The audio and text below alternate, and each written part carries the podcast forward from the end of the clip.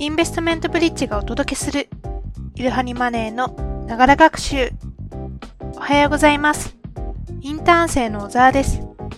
本日は記事のご紹介です。本日ご紹介する記事は実体験ミニ株はおすすめしないデメリットややってみた結果を紹介です。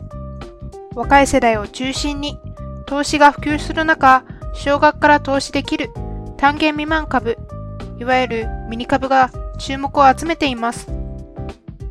しかし、名前は聞いたことがあるけれど、実際どうなの？おすすめしないと見たけど、利用して大丈夫なの？と感じ、なかなかスタートできない方もいらっしゃるでしょう。数百円から数千円であれば始められる投資であるため、投資初心者の方も手軽に始められる点が大きなメリットですが、デメリットも存在します。今回はミニ株はおすすめしないと言われる理由を中心に初心者向けに解説します。まずは単元未満株、ミニ株についてご説明します。ミニ株とは株式の売買の単位である単元株よりも少ない単位で取引できる株のことを指します。単元株は株式を購入するときの最低購入数のことで、日本株だと100株、米国株だと1株と決まっています。つまり単元株だと投資をするのに大金が必要になってしまいます。そこで一部の証券会社では1単元100株よりも細かい単位で株の取引ができるサービスを提供しています。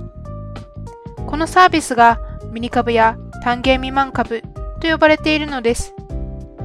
ミニ株でおすすめの証券会社や銘柄については、いろはにマネーで記事を扱っておりますので、こちらもご覧ください。ここでは、ミニ株はおすすめしないと言われるデメリット7つをご紹介します。1つ目、大きな利益は狙えない。2つ目、銘柄選定に時間がかかる。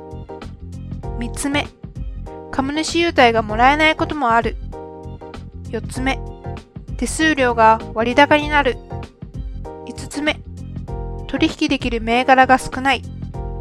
6つ目、取引方法が限定されている。7つ目、元本割れする可能性がある。今回は大きな利益は狙えないと手数料が割高になるについて詳しく解説していきます。まず1つ目の大きな利益は狙えないですが、投資の世界においてリスクとリターンは一致します。少額投資は損失を出してしまった際の金額が少なく済む一方で、大きな利益を出すことはできません。通常、株式投資は100株以上から銘柄を購入しますが、ミニ株投資の場合は、1株から投資をしている方がほとんどです。1株投資と100株投資で利益を得た場合、同じ変動幅分の利益が出たとすると、1株投資の利益は通常の100分の1となります。続いて、手数料が割高になる。証券会社によっても異なりますが、ミニ株投資は単元株投資と比べて取引金額に対する手数料の割合が高い傾向にあります。ただ、もともと1単元100株で販売しているのを細かく販売していることを考えると仕方がないことなのかもしれません。よって手数料を抑えて投資をするためには株価が安い銘柄は単元株で売買する株価が高い銘柄はミニ株単元未満株で売買するなどのように使い分けるのも一つの方法です。ここまではミニ株単元未満株のデメリットについてお話ししてきました。続いては、ミニ株を利用する4つのメリットについてお話しします。ミニ株投資をするメリットは主に4つです。1つ目、少額から投資できる。2つ目、分散投資がしやすい。3つ目、配当金を受け取れる。4つ目、NISA を活用できる。今回は分散投資がしやすいというのと NISA を活用できるについて詳しく解説していきます。まず、分散投資がしやすい。投資の世界には卵を一つのカゴに盛るなという格言があります。卵を一つのカゴだけに盛り、もしそれを落としてしまったら、すべての卵が割れてしまうかもしれません。しかし、いくつかのカゴに分けて卵を盛ることで損失を小さく済ませることができます。この格言からは分散投資の重要性がわかります。分散投資とはバラバラに分けて投資をする投資方法のことです。ご存知の方も多いでしょうが、投資には次のようなリスクがあります。企業の業績や経済情勢等により株価など投資商品の価格が変動するリスクである価格変動リスク、円とドルなど異なる通貨の為替相場が動くことによって円換算した時に金融商品の価格が変化するリスクである為替変動リスク。金利の変動により債券の価格が変動するリスクである金利変動リスクです。しかし様々な投資先に投資することでこれらのリスクを減らすことができます。注意しなければならないのは闇雲に投資してもリスクを抑えられないということです。